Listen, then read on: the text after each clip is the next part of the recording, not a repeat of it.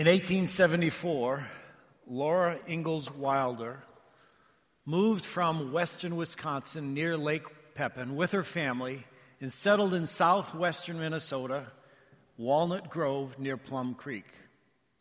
The young seven year old Laura tells the story about a life that was filled with sunshine and shadows.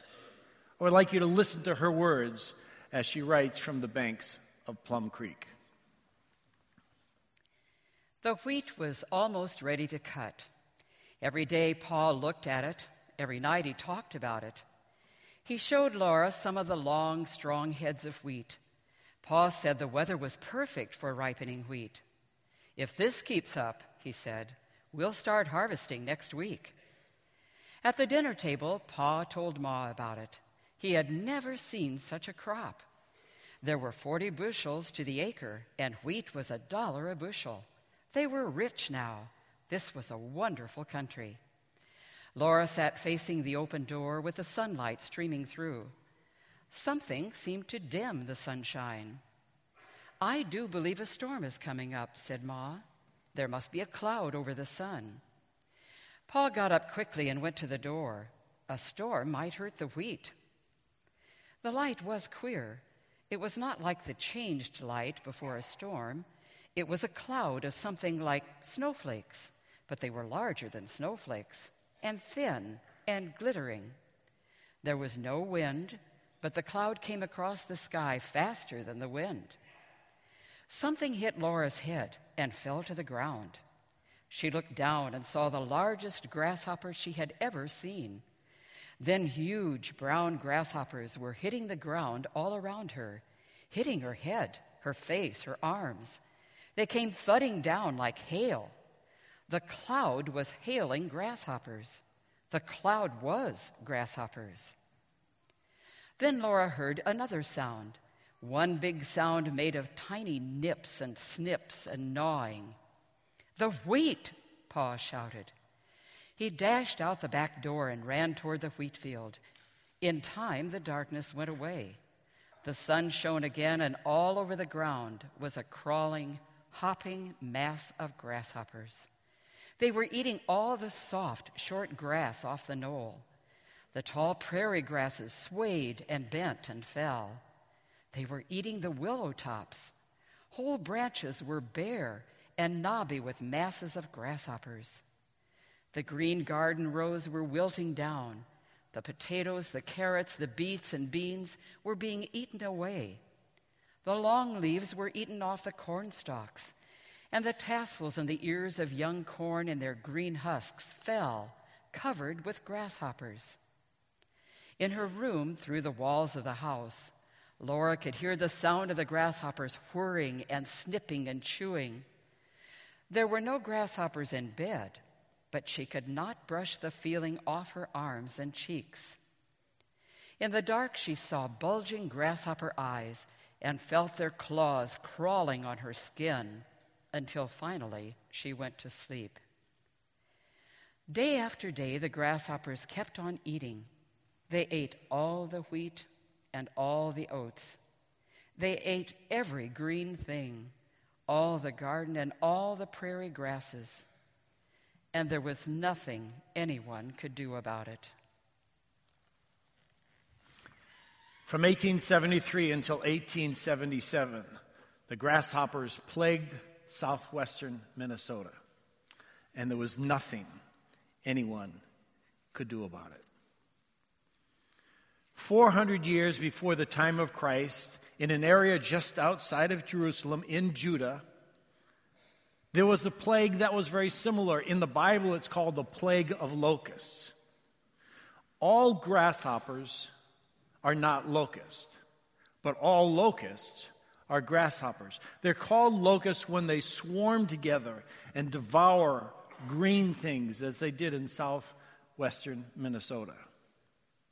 Listen as the prophet Joel recounts the story of events in his time. And the account begins with the word of the Lord.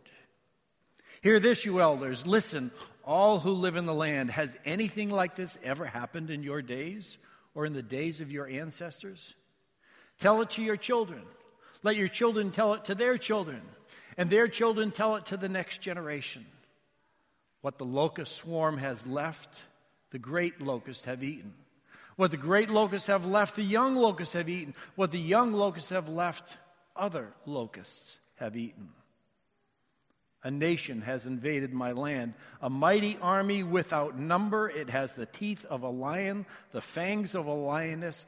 It has laid waste my vines and ruined my fig trees. It has stripped off their bark and thrown it away, leaving their branches white. They have the appearance of horses. They gallop along like cavalry. With a noise like that of chariots, they leap over mountaintops like a crackling fire consuming stubble, like a mighty army drawn up for battle. At the sight of them, nations are in anguish. Every face turns pale. They charge like warriors. They scale walls like soldiers. They march in a line, not swerving from their course. They do not jostle each other. Each marches straight ahead. They plunge through the defenses without breaking ranks. They rush upon the city. They run along the wall. They climb into the houses. Like thieves, they enter through the windows grain offerings and drink offerings are cut off from the house of the Lord. The priests are in mourning, those who minister before the Lord. The fields are ruined, the ground is dried up, the grain is destroyed, the new wine is drying up, the olive oil fails. Despair, you farmers. Wail, you vine growers. Grieve for the wheat and the barley, because the harvest of the field is destroyed. The vine is dried up, and the fig tree is withered, the pomegranate, the palm, and the apple tree. All the trees of the field are dried up. How the cattle moan. The herds mill about because they have no pasture. Even the flocks of sheep are suffering. Surely the people's joy is withered away. If this is the word of the Lord, I doubt that anyone felt like saying, Thanks be to God. Judah was broken. The grasshoppers had stripped the land. Nothing remained for the people. Nothing remained for the cattle. Nothing remained for the wild animals. Nothing remained for offerings and sacrifices in the temple. The people's joy had withered away, and there was nothing anyone could do about it. The story of this and countless other accounts of swarms of locusts caused me to wonder is this plague a naturally recurring event, or is this something that was directly from the hand of God? And if the devastation came at the hand of God, what was it the people had done?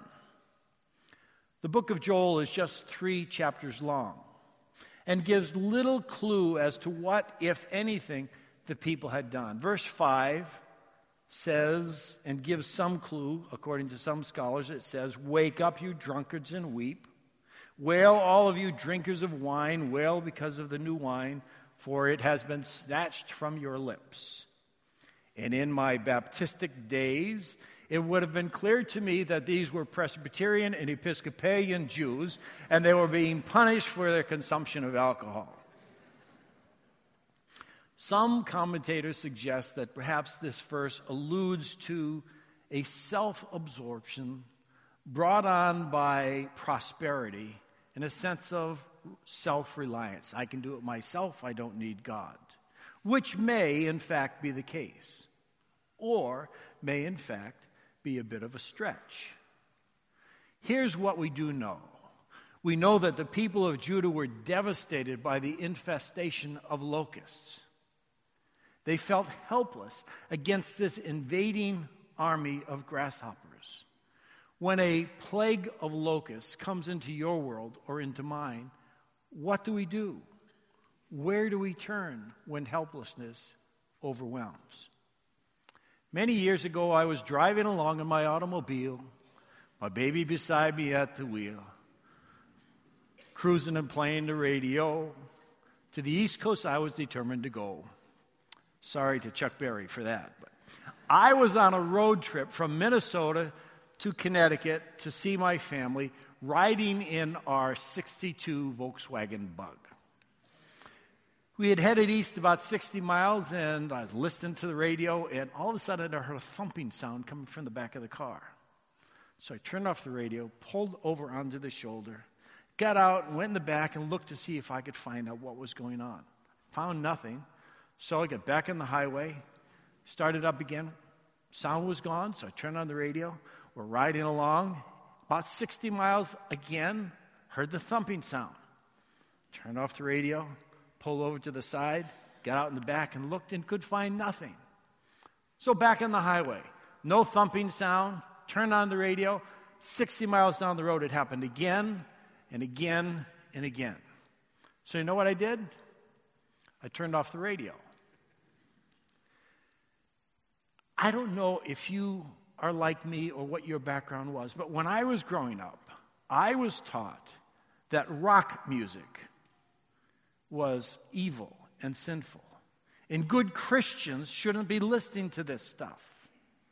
So I began to wonder is God trying to tell me something? Is God sending me a message? So I decided to leave the radio off. Do you ever think like that? Something bad happens, and you begin to wonder, what have I done? Is God punishing me? just so that you're not left hanging. When I got to Connecticut and had time to really examine the car with my brother, who's a mechanic, we discovered that there was a little spring on the brake pads in the back that was pretty flimsy. Whenever I applied the brakes as I pulled off the highway, I reset the brakes and the thumping stopped. But apparently, at about 60 miles at highway speeds, a vibration set up and the brake pads would rattle in the back. So it really wasn't the punishment of God. Some of us do this kind of thing. When a tornado hits Moore, Oklahoma, we call it an act of God. We forget that Jesus says the rain falls on the just and the unjust, and the sun shines on the righteous and the unrighteous. We want to get away from the words of Jesus, which say, In this world you will have tribulation. But Jesus also says, Be of good cheer, because I have overcome the world. Still, when the locust plagues come rolling in, we have a tendency to wonder what did I do to deserve this? What is God trying to teach me? Which really isn't a bad question to ask. Is God trying to teach me something in the middle of this? Sometimes a little self examination is helpful. Sometimes self examination leads to repentance, and repentance is turning, turning toward God to follow and attend to God's word. Sometimes personal reflection helps us to see and better know God. And in the midst of their locust invasion, Joel called upon the people of Judah to turn to God. Declare a holy fast. Call a sacred assembly. Summon the elders and all who live in the land to the house of the Lord your God and cry out to the Lord. Even now, declares the Lord, return to me with all your heart, with fasting and weeping and mourning. Rend your heart and not your garments. Return to the Lord. And again, to return is to repent, to turn toward God. Let the priests who minister before the Lord weep between the portico and the altar. Let them say, Spare your people, Lord. Do not make your inheritance an object of scorn, a byword among the nations. Joel knew that God wants a relationship with us. If we stray, God invites us back. If we are in trouble, God invites us to come in close. In the midst of the plague, God, is there waiting with open arms. Come to me, return to me. Chronicles 7 14 reminds us that if my people who are called by my name will humble themselves and pray and seek my face, then I will hear from heaven and will forgive their sins and heal their lands. In the Gospels, Jesus simply says it this way Whoever comes, I will never drive away.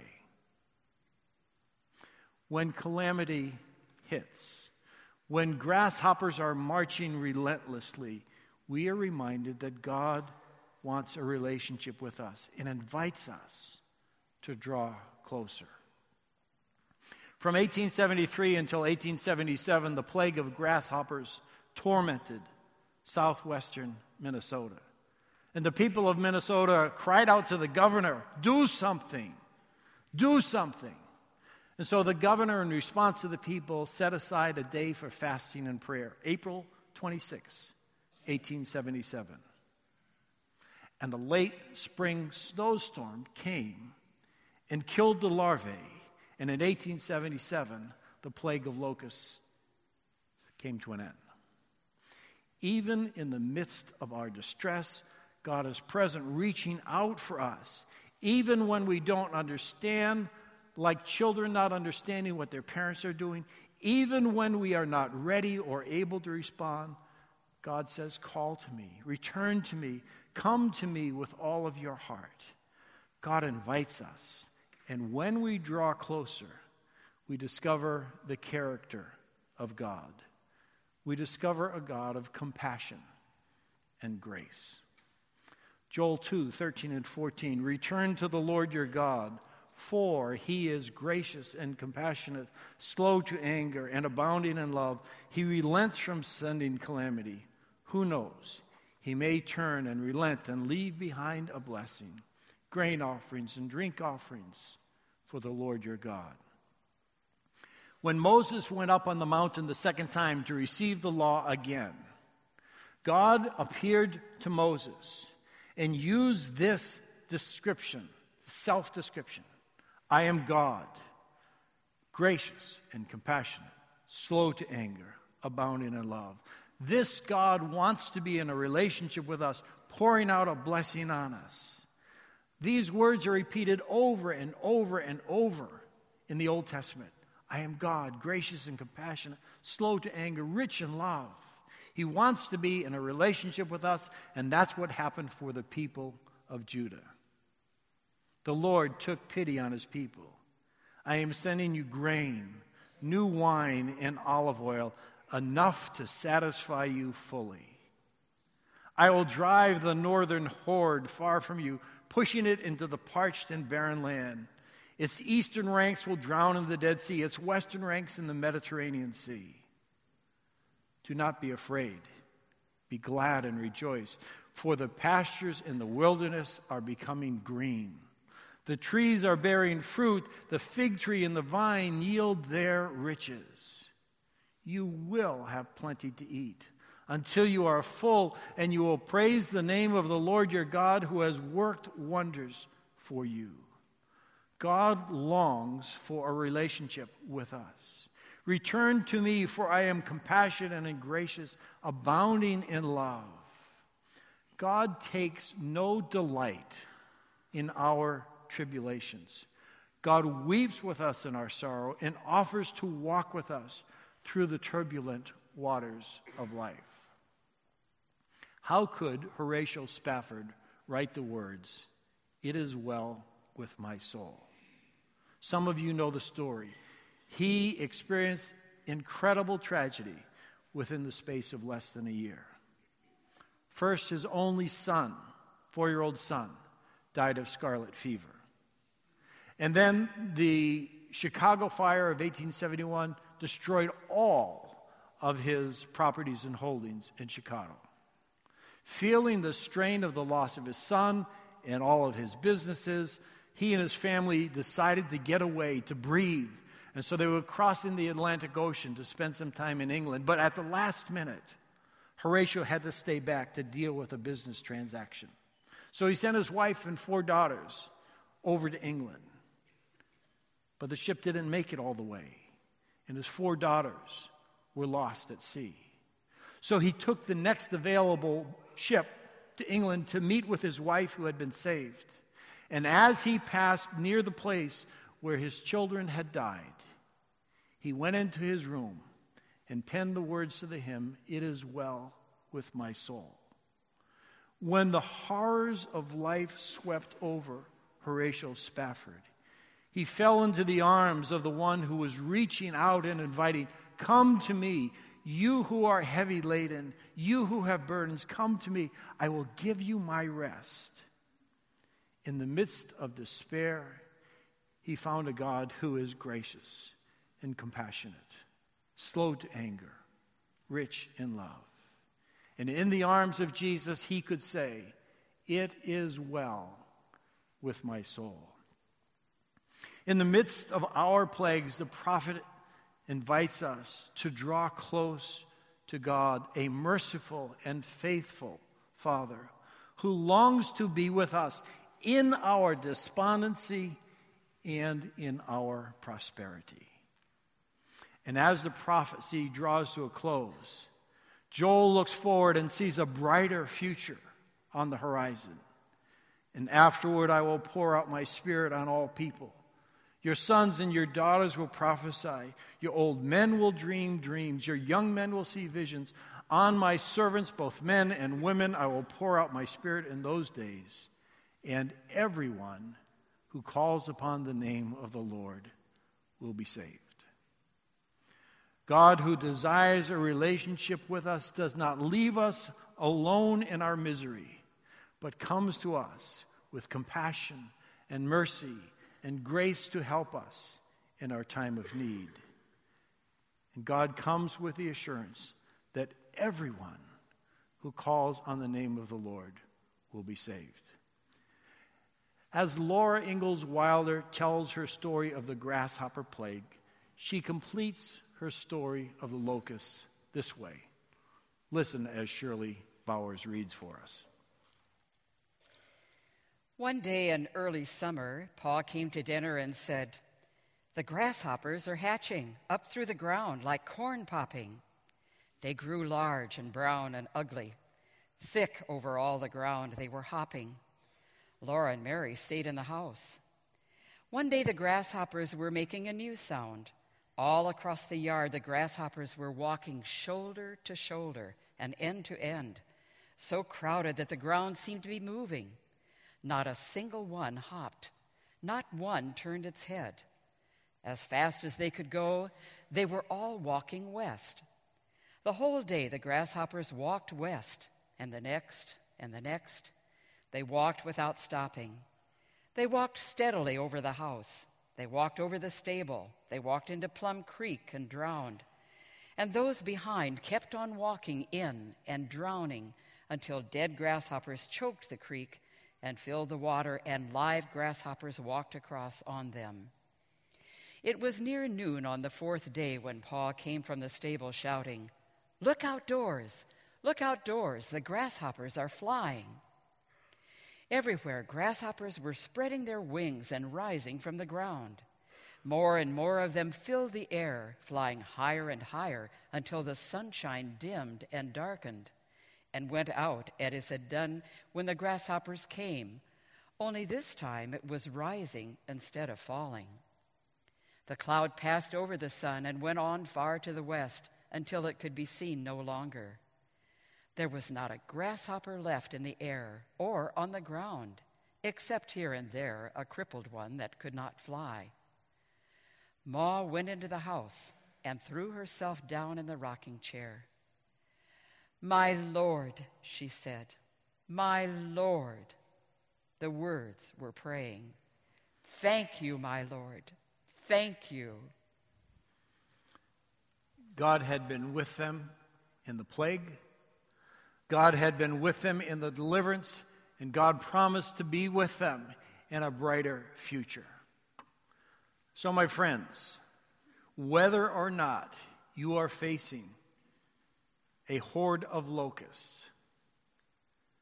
The invitation is simply come home. You who are weary, come home. Lord God, you are faithful, dependable, reliable. We are sometimes unfaithful, not dependable, not reliable. You are gracious and compassionate and don't keep record of our sins, and sometimes we are not any of those things. But still, you remain. And you invite us to come wherever we are, to come in close, to find your deliverance, to find your presence to help us. And so, Lord Jesus, we draw to you. We who are weary are coming home.